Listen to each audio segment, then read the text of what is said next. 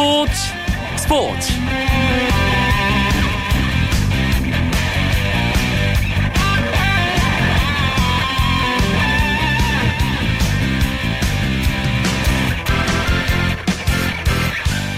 안녕하십니까. 목요일 밤 스포츠 스포츠 아나운서 이광경입니다. 이천십팔 러시아 월드컵 아시아 지역 이 차 예선 대한민국과 라오스의 경기가 화성 종합경기타운에서 지금 이 시간 현재 펼쳐지고 있습니다. 슈틸리케호에 처음 이름을 올린 석현준 선수가 원톱으로 나섰고요. 손흥민, 이청용, 기성용 등 유럽파 선수들이 총출동한 오늘 경기. 우리 대표팀 압도적인 점수를 목표로 경기 나섰는데요. 아, 과연 어떻게 흘러가고 있을까요? 잠시 뒤 대한민국과 라오스의 지금까지 경기 상황 정리해드립니다. 목요일 스포츠 스포츠 먼저 스포츠 다이어리 시간에는 또다시 불법 도박 혐의가 불거진 대한민국 프로농구 짚어봅니다. 이어지는 해외 축구 이야기 시간에는 유럽 축구 여름 이적 시장 총 정리해보고요. 이번 주에 치러지는 이천십육 유로 예선전 지켜보면 좋을 경기들 꼽아드립니다. 오늘 열린 프로야구 경기 상황과 러시아 월드컵 아시아 지역 예선 대한민국 대 라오스 지금까지의 경기 내용 짚어보면서 목요일 밤 스포츠 스포츠 힘차게 시작합니다.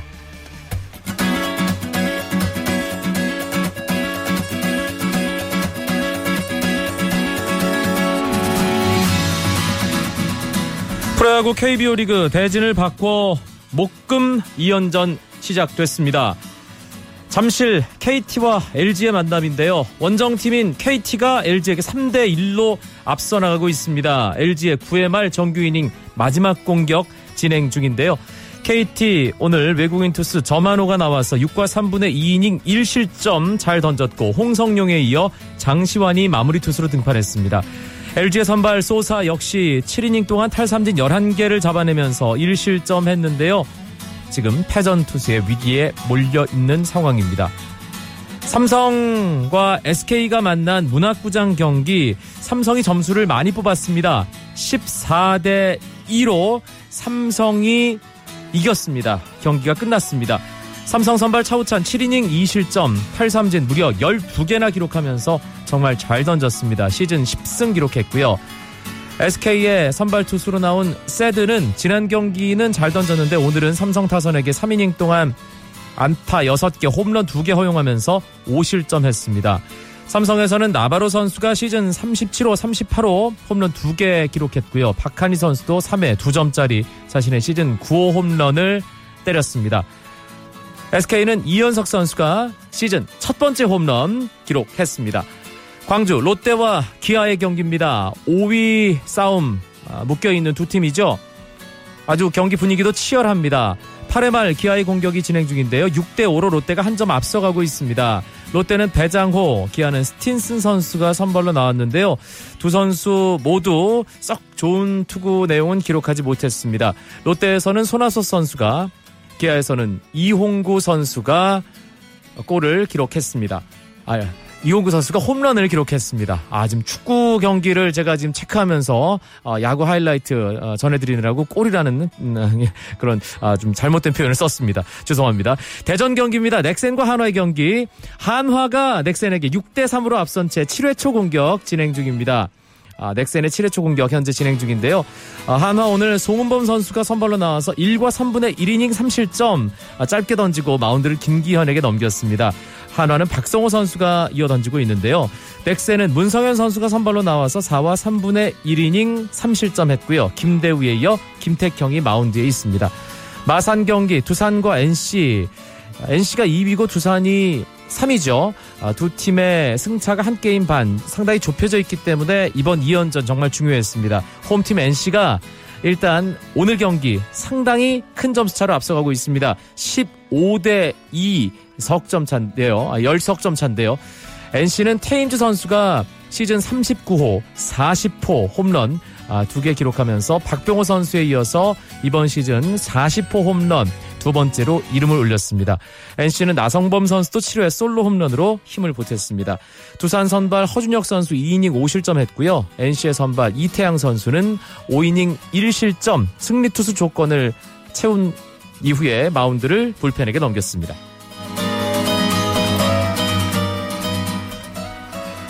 러시아 월드컵 아시아 지역 이 차 예선 두 번째 경기죠. 대한민국과 라오스 후반전이 진행되고 있습니다. 대한민국이 라오스에게 육 대 영으로 크게 앞서가고 있습니다. 경기 시작부터 우리 대표팀 일방적인 공격 퍼부었는데요.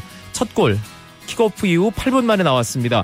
왼쪽 측면에서 풀백인 홍철 선수가 크로스로 올렸고요. 중앙에 있던 이청용 선수가 헤딩으로 마무리하면서 선제골 만들었습니다. 아, 이어서 손흥민 선수의 두 번째 골 바로 나왔습니다.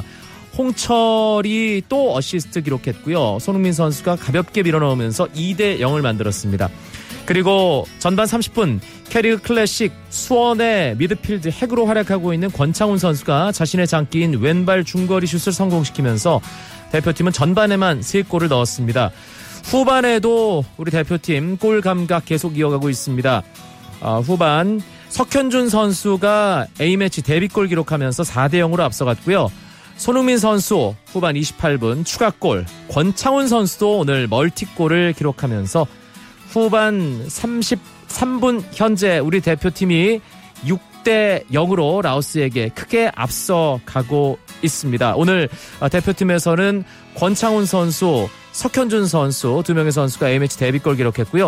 후반 황의조 선수가 교체 투입돼서 또 공격진에서 활발하게 움직여주고 있는 상황입니다.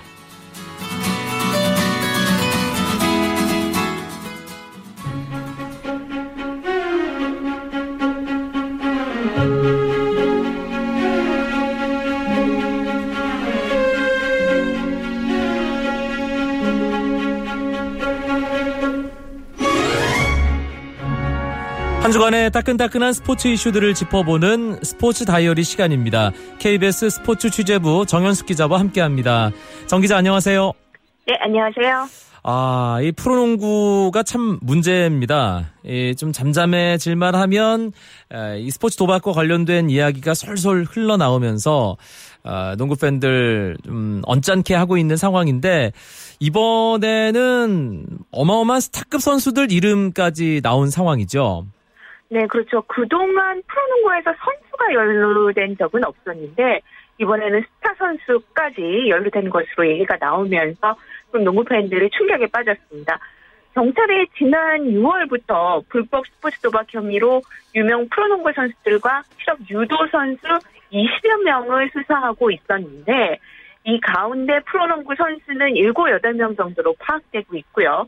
뭐 이들 대부분이 같은 대학 선후배 사이인 것으로 알려지고 있습니다. 네.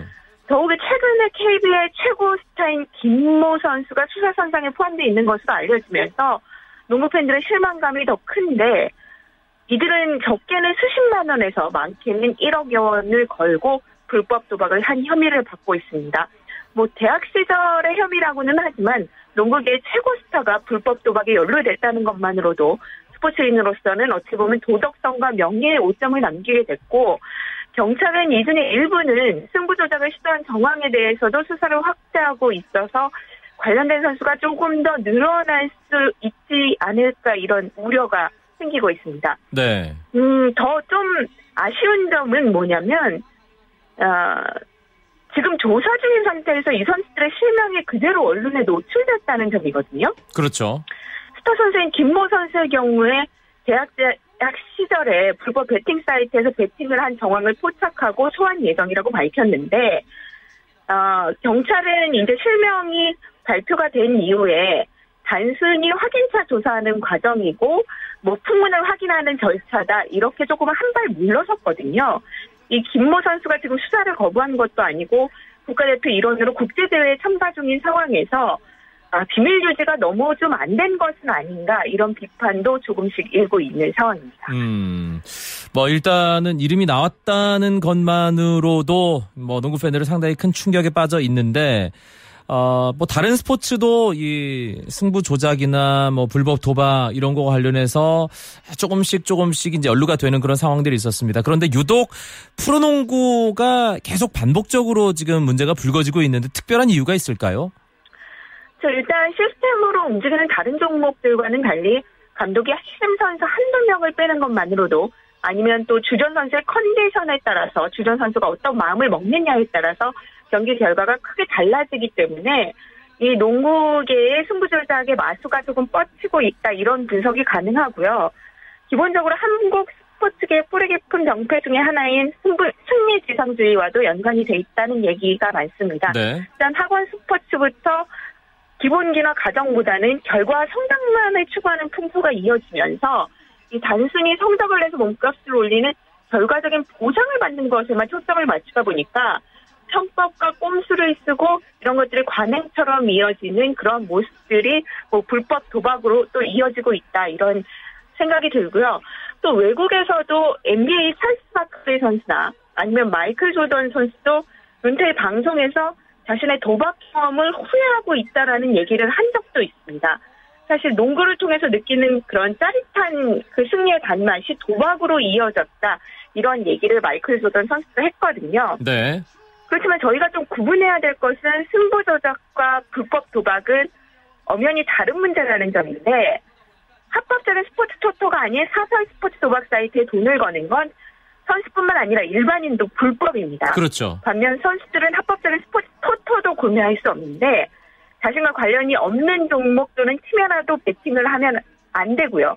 뭐 이런 이유는 당연히 승부 조작의 유혹으로 빠져들 가능성이 높기 때문인데, 아, 이러한 두 가지 문제 모두 지금 조사 중이지만 조금 의혹으로 끝났으면 하는 뭐 농구 팬으로서 바람도 있습니다. 음, 이번에 일단 뭐 수사 선상에 오른 선수들에 대한 케이비엘의 입장은 어떤 건지도 궁금합니다. 어, 관련 문제에 대해서 아주 강력한 대응을 약속했었잖아요. 그렇죠. 만약에 이번 사건을 통해서 뭐 승부 조작의 유죄가 나온다, 이런다면 영구 적용이 될 것으로 보이고요. 일단 남자 프로농구 열 개 구단은 선수가 계약을 하면서 승부 조작에 가담하거나 스포츠 관련 베팅을 한 사실을 밝혀지면 곧바로 계약을 해지할 수 있다는 조항을 삽입해 놓은 상태입니다. 그래서 뭐 모 구단 같은 경우에는 이번 사건에 연루된 것으로 밝혀진 특정 선수와의 계약을 이미 해지한 것으로 알려지고 있고, 네. 다만 아직은 징계가 가능한 상황은 아니거든요. 일부 선수의 이름이 알려지긴 했지만 경찰의 정식 발표는 아니어서 뭐 케이비엘로서도 상당히 곤혹스러운 상황이고, 음, 또 어떻게 보면 일부 선수들의 계약 시설에만 불법 도박을 했다면 시점상 이천십이 년 국민체육진흥법이 불법 스포츠 도박과 관련해서 개정되기 전에 일일 수도 있거든요. 그러면 이것이 불, 뭐 소급해서 적을, 적용을 하기가 조금은 어려운 상황이기 때문에, 네. 케이비엘로서는 현재 징계 매뉴얼을 만들고 또 자정결의 대회 이런 부분들에 대한 대책 마련에 조금 부심하고 있는 상황입니다. 음, 여러 가지로 일단 좀 복잡한 그런 상황이라는 말씀이군요. 알겠습니다. 네, 그렇죠. 일단 예. 어, 경찰 수사 결과가 당초에는 다음 주 월요일쯤에 발표될 것으로 어, 예상이 됐었는데 이것이 지금 당일날 발표될지 조금 불투명한 상황이, 상황이고요. 아. 일단은 케이비엘 입장에서는 미디어데이나 아니면 자정결의 대회를 예정대로 이어가면서 어, 좀 뭔가 어, 단호한 대책, 뭐 이런 다, 어, 결과가 만약에 이제 의혹이 사실로 드러날 경우 이 선수들을 어떤 식으로 처벌을 할지 그런 부분에 대한 대책을 세우고 있는 상황입니다. 네, 알겠습니다. 아, 이번엔 좀 기분 좋은 소식으로 분위기를 바꿔보겠습니다. 아, 올해 마지막 메이저 테니스 대회죠. 유 에스 오픈. 우리나라 정현 선수가 본선 일 회전 승리했습니다. 그렇죠. 상대는 세계 랭킹 구십오 위인 호주의 제임스 더거스 선수였는데 삼 대 영의 손쉬운 승리를 거두고 이 회전에 진출했습니다. 뭐 우리 선수가 테니스 그랜드슬램 대회 본선에서 이긴 건 이천팔 년 오월 이영택 선수가 프랑스 오픈 일 회전에서 승리를 거둔 이후 칠 년 삼 개월 만에 나온 일이고요. 이 경기 하나로 정현 선수는 랭킹 포인트 사십오 점은 물론 상금도 팔천만 원가량을 확보했습니다. 네. 뭐 정현 선수가 아시안게임 금메달로 병역 혜택을 받은 이후에 기량이 급성장하고 있는 상황인데 지난 유월에 윈블던에서 기대를 모았었지만 메이저 대회 첫 승을 거두는 데는 좀 실패를 했었거든요. 이때의 경험이 큰 약이 된 것 같고, 이 정현 선수의 달라진 위상을 좀 말씀을 드리면 이 유에스 오픈 대회에서 페더러 선수를 만났는데 하늘같이 높아 보였던 페더러 선수가 반갑다고 먼저 인사를 했다고 하더라고요. 아, 그래요? 그리고 지난 일 년 동안 세계 랭킹을 끌어올린 결과 아, 챌린저 대회에서는 이제 조직위원회에서 선수들에게 샌드위치 같은 가벼운 식사를 주지만 유에스 오픈에서는 셰프하마라는 부페 요리 그리고 오 성급 호텔이 제공된다고 하고, 정현 선수는 이 조직위가 제공한 일억 원 상당의 고급차를 타는 혜택까지 누리고 있다고 네. 하거든요.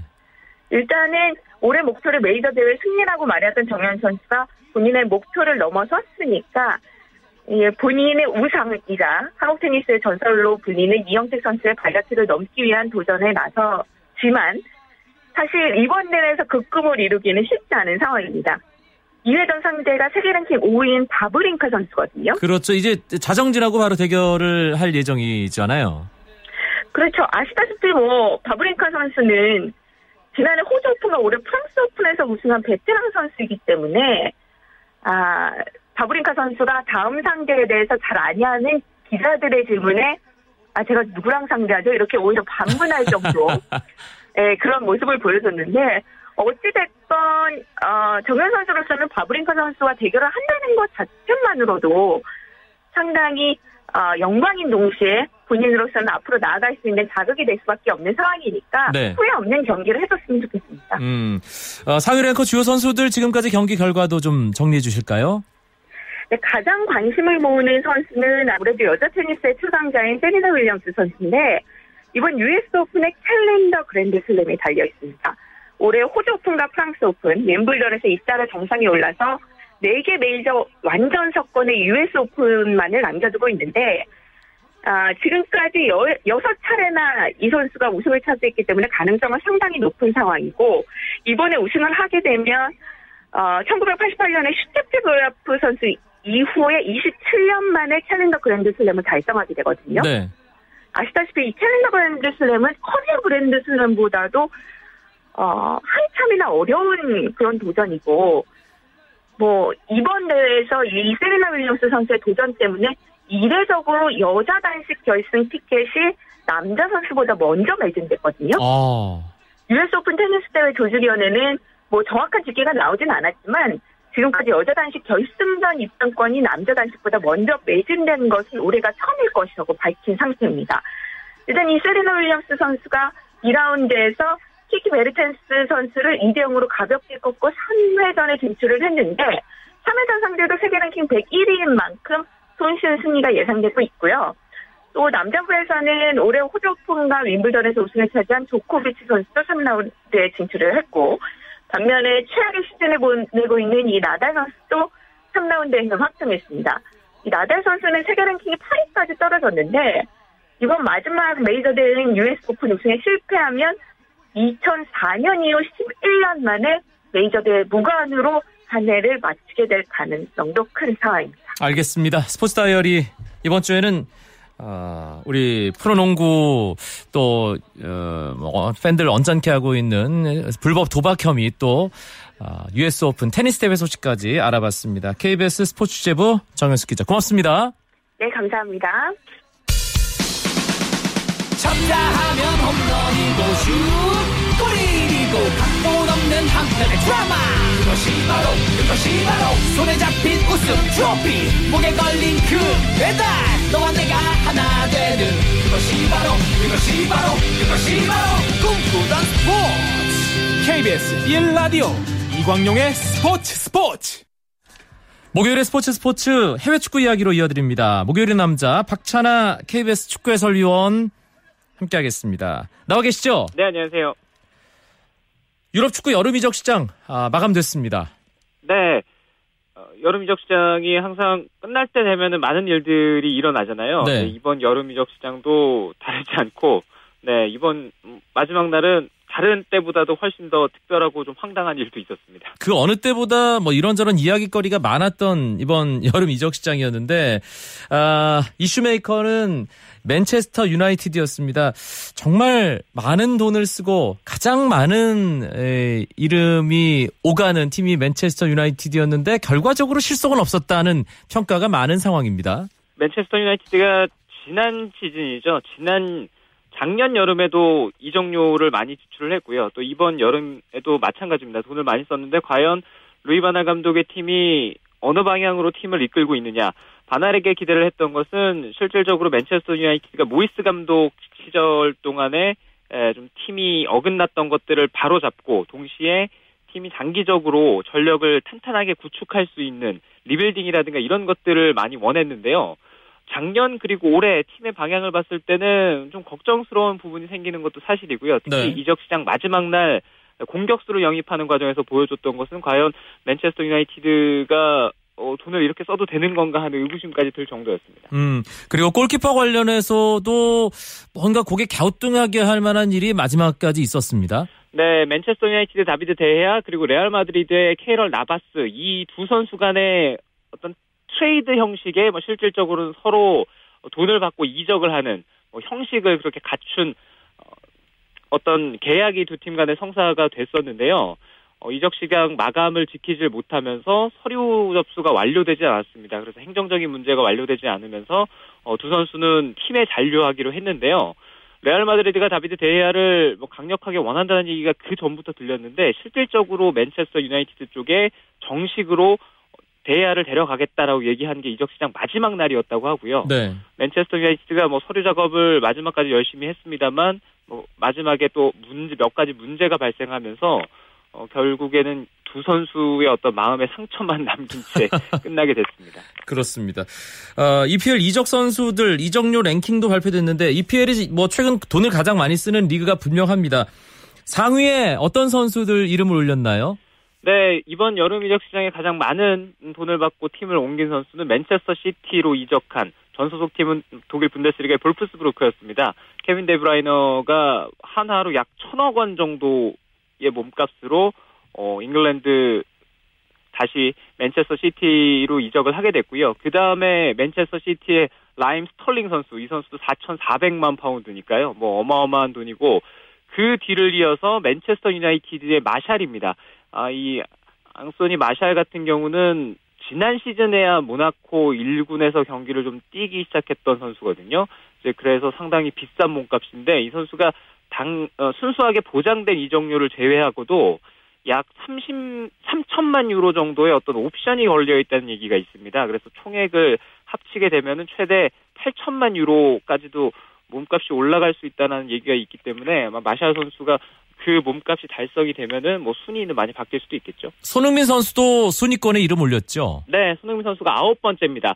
마샬 선수 다음에 벤테케, 오타멘디, 피르미누, 데파이, 슈나이덜린 이렇게 있고요. 손흥민 선수 그리고 십 등이 첼시 유니폼을 입은 페드로 선수죠. 프리미어리그만 따져본다면 이번 이적 시장 승자는 누구라고 봐야 될까요? 아무래도 이적 시장의 승자는 돈을 제외하고 영입된 선수를 봤을 때는 맨체스터 시티가 좋은 선수를 얻었습니다. 하지만 지나치게 많은 돈을 쓴 거 사실이고요. 사우스햄튼 같은 경우는 뭐 후안미라든가 반다이크, 어, 마르티나 이런 선수를 영입을 하면서 뭐 어떤 지출에 비해서는 좋은 선수를 영입했다, 그러니까 알찬 보강을 했다는 평 나오고 있습니다. 수완지 시티 역시 안드레아의 영입을 하면서 공격 쪽에서 이 선수가 초반부터 빠르게 활약을 하고 있으니까 수완지 시티도 꽤 만족스러운 영입을 했다고 봐야 되겠죠. 이번 여름 이적 시장, 뭐 국내 팬들 우리 선수들이 움직이느냐, 그렇지 않느냐 이 부분도 어, 뭐 가장 큰 관심사일 텐데 손흥민 선수 외에 구자철 선수도 팀으로 옮겼죠. 네. 이천십이 십삼 시즌까지 아우크스부르크에 있다가 이제 볼프스부르크로 돌아가고 그리고 또 마인츠로 팀을 옮기는 그런 과정이 있었는데요. 구자철 선수가 다시 분데스리가 독일 무대에서 가장 좋은 활약을 했었던 아우크스부르크로 돌아가게 됐습니다. 세 시즌 만에 복귀를 하게 됐고요. 구자철 선수 외에도 박주호 선수가 마인츠에서 도르트문트로 이적을 하게 됐죠. 그리고 유럽을 이제 들끓게 할 유로 어, 내년 시즌 내년 대회 주인공들 이제 서서히 가려지게 될 텐데 브라질과 아르헨티나를 뺀 월드컵 뭐 이렇게 불러도 될 것 같습니다. 유로 이천십육 예선의 일곱 번째 경기가 치러지죠? 네, 그렇습니다. 이번 유로는 본선 참가국이 스물네 개 팀으로 늘어납니다. 그래서 어, 그동안 볼 수 없었던 팀들의 어떤 면면도 이번 본선에서는 살펴볼 수 있을 것 같은데요. 그래서 그런지 지금까지는 유로 예선에서 조금 주춤했던 국가들이 초반에 힘을 많이 내고 있습니다. 대표적으로 A조 선두가 현재 아이슬란드거든요. 네. 아이슬란드가 승점 십오 점으로 체코와 네덜란드를 제치고 있고요. 어, B조의 웨일스 역시 벨기에의 승점 석 점을 앞서 있습니다. 음, 어, 일단 뭐 조별로 어, 또 짚어보겠지만 박찬하 위원이 의외의 팀으로 꼽은 아이슬란드, 어, 이번에 네덜란드와 만나는군요. 그렇습니다. 이 두 팀 간의 대결인데 이번 경기가 네덜란드에게는 분수령이 될 것 같아요. 네덜란드가 결국에는 거스 히딩크 감독이 팀을 떠나고 데니 블렌트 감독 그리고 마르코 반바스텐, 과거의 네덜란드 감독이었던 마르코 반바스텐이 코치로 가는 그런 체제로 새롭게 출발을 합니다. 그래서 아이슬란드와의 경기가 어느 때보다도 중요하고요. 이 경기에서 누가 승점 석점을 가져가느냐에 따라서 A조는 완전히 판도가 바뀔 수 있습니다. D조는 웨일즈와 벨기에가 앞서 나가고 있고 C조는 슬로바키아, 스페인.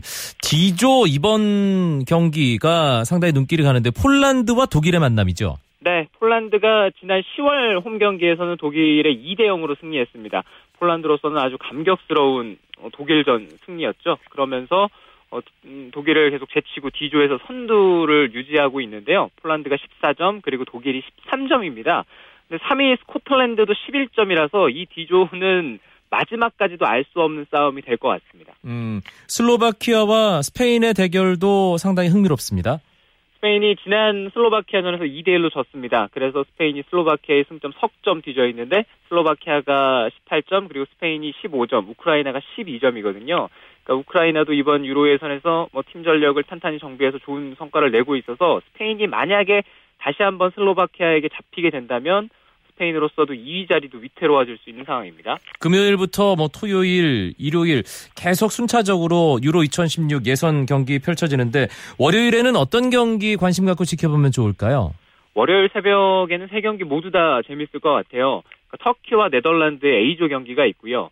어, 그리고 이탈리아가 속해 있는 H조 경기가 있습니다. 노르웨이와 크로아티아, 이탈리아, 불가리아 경기가 있는데요. 크로아티아가 십사 점, 이탈리아가 십이 점, 노르웨이가 십 점, 불가리아가 팔 점이기 때문에 이 두 경기 결과에 따라서 A조도 뭐 순위가 바뀌고 또 판도 자체가 혼돈이 올 가능성이 있습니다. 화요일에는 크리스티아노 호날두가 이끄는 포르투갈이 속한 I조 경기 치러지는데 포르투갈이 알바니아를 만납니다. 네. 포르투갈이 십이 점, 알바니아가 칠 점입니다. 그래서 일 위와 삼 위의 대결인데요. 승점 차이가 좀 나는 편입니다만 지난 맞대결에서는 알바니아가 구월 달에 일 대 영으로 이겼거든요. 포르투갈도 덴마크에게 승점 이 점 앞서 있는 상황이라서 이 경기에서 주춤한다면 또 I조 역시 순위가 뒤바뀔 수 있습니다. 알겠습니다. 유로 이천십육 예선 흥미로운 매치업 정리해드렸고요. 그리고 팔월 말에 마감된 여름 이적 시장 유럽 축구 주요 이슈들 박찬하 해설위원과 함께 짚어드렸습니다. 고맙습니다. 감사합니다.